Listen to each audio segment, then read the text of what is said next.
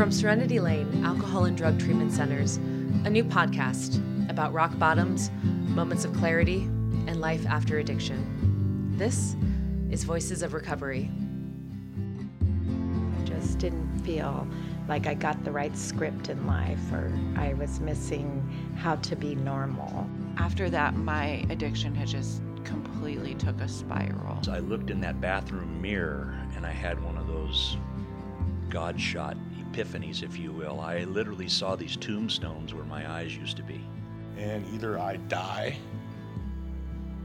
or I make it out of it and I will have screwed everything up so bad by that point that I will have to get help and somehow try to get sober. Today is my one year sober anniversary, and I am doing a podcast. and I'm very happy about it. Welcome to Voices of Recovery. I'm your host, Jackie Danziger. Over the next few months, we'll be bringing you the stories of men and women who went through treatment for drug and alcohol addiction. Some are new in their recovery, and others have double digit sobriety. We'll be back in January with the first official episode of the season, but in the meantime, we wanted to share a special holiday episode. It includes some of the tips and stories that came up during recent interviews. We just couldn't ignore the fact that nearly every conversation we had about recovery included some story about the holidays. In this first part of the episode, we visit a sober holiday party to ask people why that might be. What are the holidays like? What are the holidays like when you were using? What are the holidays like now?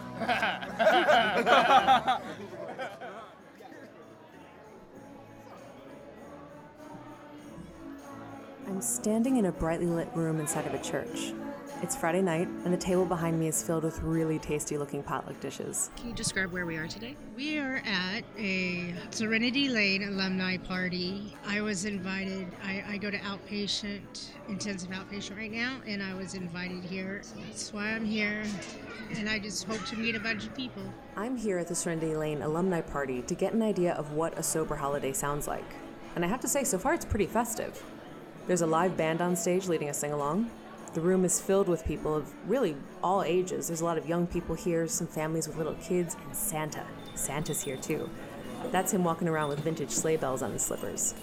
And every now and then, just in case you forget that he's Santa, he reminds you with a hearty. and I have to say, people are really friendly and open at this party. One of the first women I met, I asked her to introduce herself and tell me a little bit about what she was going to do for the holidays this year. Uh, my name is Reen, and my sobriety date is 9 17 16. This is, I'm coming up, um, I have 84 days clean and sober. We're having sober holidays for the first time ever. So, yeah, nobody's drinking that day. There's no alcohol allowed in the house. Is that unusual? Yeah. yeah, we've had some pretty, pretty bad holidays. What do you feel like is going to be the biggest difference between your last Christmas and this one? Uh, I can remember it. This past Thanksgiving was Reen's first holiday in recovery. I asked her if, based on that experience, she had any advice for people who are about to celebrate sober for their first time. um, it's scary. Uh, so, I mean, just being sober is kind of scary. Reach out to people. I'm here today just to reach out to people because there's strength in numbers, and it's nice to have other people around you who are doing the same things.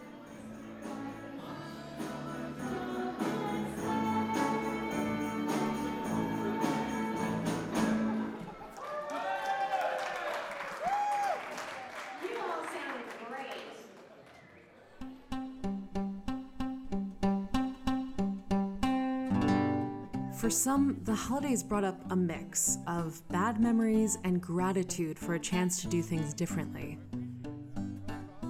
I've been through Serenity Lane a couple times. Um, I've had a few Christmases and holidays uh, sober, but um, the last couple years have been, I mean, some of the best that I've ever had with my family. Um, in the in the past, when I was using, the hardest part about the holidays was, I mean, honestly, just trying to hide the fact that I was using. That's like that's what my focus would be. I, it wouldn't even be about the holiday anymore. It was just about oh crap, I'm about to see my family. I'm about to be in the room with my uncles and aunts and grandpa, and how are how am I going to be able to pull this thing off? So I, my focus wasn't at all on Christmas or any holiday. It was just on getting through that time.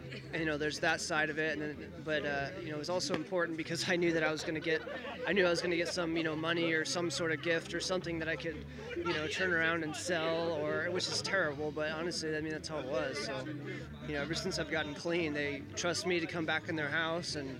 You know, I give them presents and things. Like I could never afford to get them any presents ever, so it was like, you know, not not as fun for me. But now um, I'm able to, you know, part- participate and partake and be part of the family. Um, They must be really proud of you. I think so. I would hope so. I spoke with a man named Leaf who's going to be spending his first Christmas sober with his kids in a long time. For him, there's a lot to be excited about. Well, I'm, you know, I'm looking forward to being sober around my family and my kids, you know, and, and getting to remember everything. I think they're just actually looking forward to me being present. you know, yeah. I mean, I, I smoked pot for years, so I mean, even when I wasn't using the things that, that took me down, uh, I was never really sober. I guess I'm nervous about some of the, the activities that might be happening, but I mean, with, for the most part, with me, my family's pretty uh, sober. So I mean, I don't have to worry as much as a lot of people do. But I mean, I know that a lot of the, the activities and things that I that I can go to with friends and whatnot, there may be triggers. But you know, I'm, I'm, I'm I got a good support group, and I, I plan on leaning on them. So yeah. Leaf shared some advice for people who are facing their first holidays sober. Well, just just breathe and like use your use your tools. That you know, like call your sponsor, call call your friends uh, that are in sobriety with you. Try not to do anything you did before. Just think of what you did, do the opposite. And to those who might still be out this holiday season, Leaf offered this. Oh, um, hopefully you find your bottom safely. you know, yeah.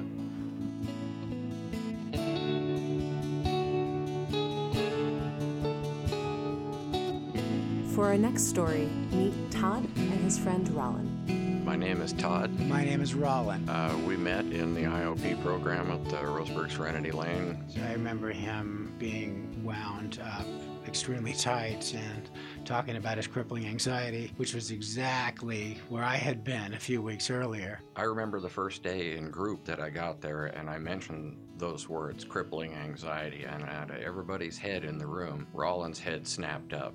And, and I knew there was somebody, a, a kindred spirit, that we were both equally miserable, weren't we? yeah. We'll be featuring Todd and Rollin's full interview in a later episode, but here's some of what they had to share with us about holidays before and holidays after addiction. I have memories of pictures of Todd at Christmas time this year, and you could tell by the look on his eye he was stoned. The next time he was methed out, and the next year he was drunk. Well, my holidays before were fairly normal, and like I was more or less of a normal person. I do have pictures that I've seen recently of the three years when I was drunk, uh, and there's just a horrible, um, vacant zombie look in my eye, and you know, it's it's it's really sad to see pictures of my kids climbing on me, and I'm not there. The the memory I have was during that time is I would do the minimum I needed to do, and then I would have booze hidden uh, in the car or in the bookcase or the last year everywhere. There were bottles everywhere just in case I needed to go around the corner in the laundry room or whatever. Uh, since then, I'm much more at ease during the holidays and I'm much more calm and I can kind of take it all in. Um, and there's no pressure. And even the in laws that um, I really dislike, I'm fairly tolerant of. Like Rollin, I would have been setting myself up to use and reuse and keep my high peaked of whatever it was I happened to be doing at the time. And uh, believe it or not, I might not act rationally amongst people I'm supposed to care about at the time well, under those conditions. It was, you know, I had no knowledge of it, of course. But, uh, and there was an awful lot of it I don't remember. Uh, for instance, years ago, I, I, generally put the Christmas tree up with my children. And uh, one year, I always wound up getting really loaded on whatever it was I was doing. One year, I found out the next day that I had been drinking enough to where I blacked out and was standing against the door with my head down, and my daughter was staring up in my face, yelling dad at me for I don't know how long. I don't have those days anymore.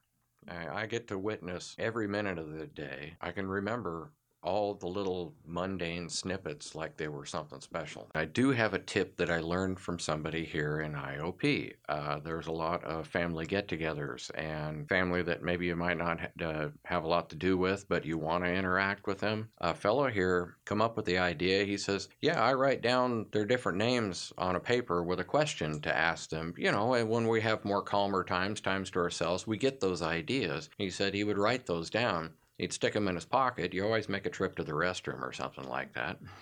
Pull them out and see what Jim Bob over here might be doing about, you know, whatever came to your mind. And, and I've done that since then. Uh, do you remember a question you've asked someone that gave you an interesting answer? Uh, I, I found the general answers I wind up getting are you know, it's funny how I still have all these expectations when I put out a question, especially when I take the time because my ego is still so huge. I take the time to write this down. I also take the time to decide how I think they ought to answer it. And I, I love how they don't answer it how I think they're going to. Uh, so, uh, n- actually, each and every one is unique in the sense that they don't answer it right. uh, in spite of that, are you still glad that you asked? Oh, absolutely, because the idea of writing the paper out was being unsure and nervous and whatnot around folks you're not around all the time, and now you've got something concrete in your pocket, a real live question you can ask them about something you know is going on in their life. When I'm going to do an awkward situation with um, extended groups that I don't know or some in laws that are troublesome, I just um, take the time to pray. And I, and I kind of pray all day long if it's going to be a, a, challenging day because um, shaking hands and slapping backs is really not my kind of deal. I'm more um, introverted. But prayer is the answer for me for in these situations.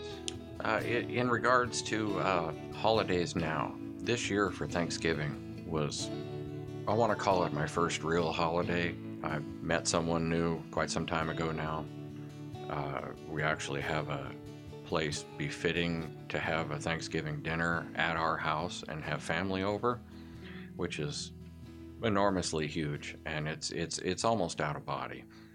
Uh, her parents came from out of state. My parents came, even her ex husband came. We invited him. He's also a friend of mine. You know, as far as those moments, like when I'd walk out to the vehicle and have those little moments of spirituality where I get to just kind of drink it all in, that whole day was like that, just start to finish. It was just absolutely excellent just to be in my skin that day. Hmm. What did you guys make for, for Thanksgiving? Well, traditional stuff, of course, uh, turkey, ham. The uh, for some reason people eat yams. I'm still confused on that. Me too. I can't figure that one out. uh, I, I understand they're supposed to be there, and people do like them, and I have no feelings on that really. But uh, it was standard fare. But uh, the place it was happening wasn't. It was wonderful. That wasn't standard fare for me. That was not a normal day, whatever normal is. The people that were there that I got to spend time with didn't fall under anything other than excellent. Uh, and uh, more than anything, I got to see it through these eyes. And, uh, and I'm so humbled. I don't really know how to describe it beyond that, other than it was absolutely fantastic.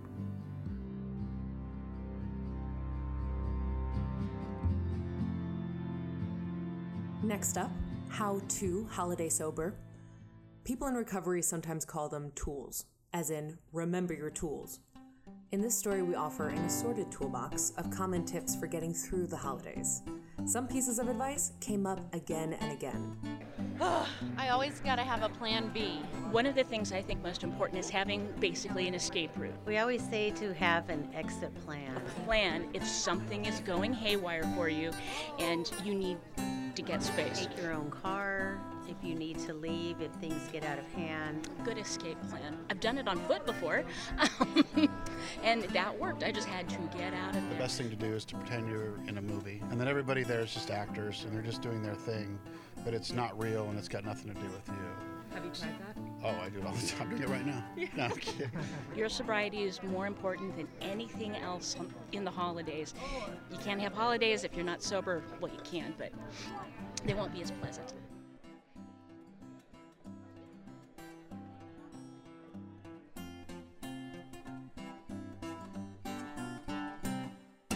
We'd like to close this episode with an interview we did with Wilma Hawkinson, the family programs liaison at Serenity Lane. Wilma works with families of patients, and before that was a counselor working directly with patients. She also knows a thing or two about how recovery works. I asked Wilma why the holidays are specifically so difficult for addicts. I think that the holidays are difficult because we're not good at intimate relationships. Um, addicts and alcoholics, we like to isolate. And the holidays bring kind of this expectation that you're there and present and happy. And people that are new in sobriety aren't always really happy. I mean, it. This is a process, um, and people that are active in addiction. I mean, you there's again this expectation that Christmas or Thanksgiving or the New Year should be this one way. And for those of us that have struggled with addiction, the holidays bring up painful memories. They, you know, the holidays bring up reminders of Christmases past that I or they weren't present for. I think that the holidays, uh, the holidays, um, again bring up this or or present with this expectation that Christmas has to be this way. It's very very very uncomfortable. Like to go home after I stole grandma's silver, you know, and have to go home at Christmas and face grandma. You know, a lot of us until we really begin to heal walk around every day with that shame. Mm that uh, there is something wrong with me. And so you think about going into a celebration, but I'm really feeling that I'm wrong, that there's something wrong with me. Because shame, you you continue to live with it until you do the work. So what are some tools or pieces of advice for people who are going to have their first sober holiday this year? My advice, if this is your first sober holiday, is make a plan. I think that it's really important because we're we as addicts alcoholics are really impulsive and I think that it's important that I have a plan and maybe that I even take a buddy with me, another sober person. Um, that I'm accountable to somebody, that when I get to mom and dad's, maybe it's an hour away, that I call my sponsor, that I ask mom and dad or whoever to please not have any, we're not going to toast with alcohol this year. We're going to do sparkling cider or something. I think that really making a plan and even writing it down actually about, okay, so I'm going to go here and stay at mom and dad's for an hour, an hour and a half, and then I'm going to go to a meeting. You know, have your sober support, have those numbers in your telephone. And I can remember one patient that had a code word that, like, when they felt like they were triggered or something, and I think it was like pineapple or something like that. And I think that that's a cool way to, you know, involve mom and dad or the family members. Like when I'm really getting triggered or when I'm really uncomfortable or when I see so and so who actually used to abuse me and I say pineapple, I want to go. Is it important when you're making a plan? Because I've heard that now a couple of times. Do you communicate that plan to your family ahead of time? Is that an important element? I think that it is absolutely important because they can begin to hold you accountable you know, we're um, we're funny creatures as addicts, alcoholics, and I can say because I want to do something differently or that I'm just so uncomfortable, I'll take myself out of a celebration because it's too much. Well, the truth is that's part of the healing is sitting with being uncomfortable. I think that letting family members know the plan, telling your sponsor, making the plan with your sponsor or another sober support because we don't we don't like to be accountable. It's like nobody's business what I'm doing. Well, the truth is is that that's the stuff that gets me drunk.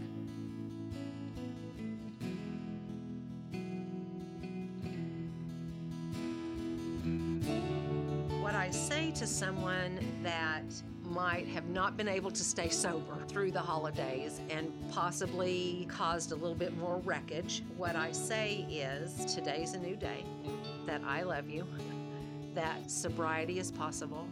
Please go to a meeting. I would like to say forgive yourself, but I know that that is a little ridiculous at this point. You know, there's nothing that can't be healed. I think that you, like I was just going to use the word, there's nothing that can't be undone, but that's not the truth. This is not about undoing what happened. This is about being honest about what happened, owning where you're at, and taking little baby steps forward.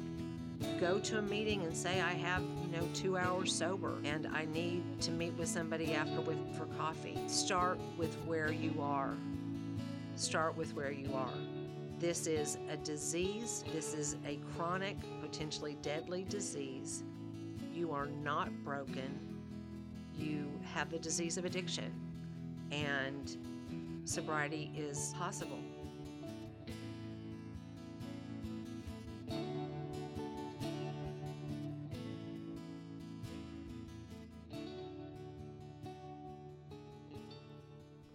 Thank you for listening. We hope you enjoyed this holiday edition of Voices of Recovery. If you liked what you heard, please subscribe to our podcast, Voices of Recovery, or like us on Facebook. And if you think that you or a loved one may have a problem with addiction, contact Serenity Lane, offering detox, residential, and outpatient services for drug and alcohol addiction. Serenity Lane can help. Learn more at serenitylane.org. We'll be back with more stories in a few weeks, but in the meantime, we hope you have a happy and safe holiday season. Voices of Recovery was created by Monique and Jackie Danziger and produced by Serenity Lane Drug and Alcohol Treatment Centers. Our intro theme music was created by Sammy Gallo. This episode was recorded and edited by Jackie Danziger. That's me. Writing and production assistance by Monique Danziger. Thank you to Zoila Perry, Angie Delaplane, and everyone at Serenity Lane who helped coordinate the interviews and make the show happen. Thank you to everyone who spoke to us and shared their stories, including Reen, Carson, Leaf, Todd, Rollin, Nanette, Wilma Hawkinson, and the guests from the Coburg and Lake Oswego holiday parties who were all featured in today's episode. Thank you very much.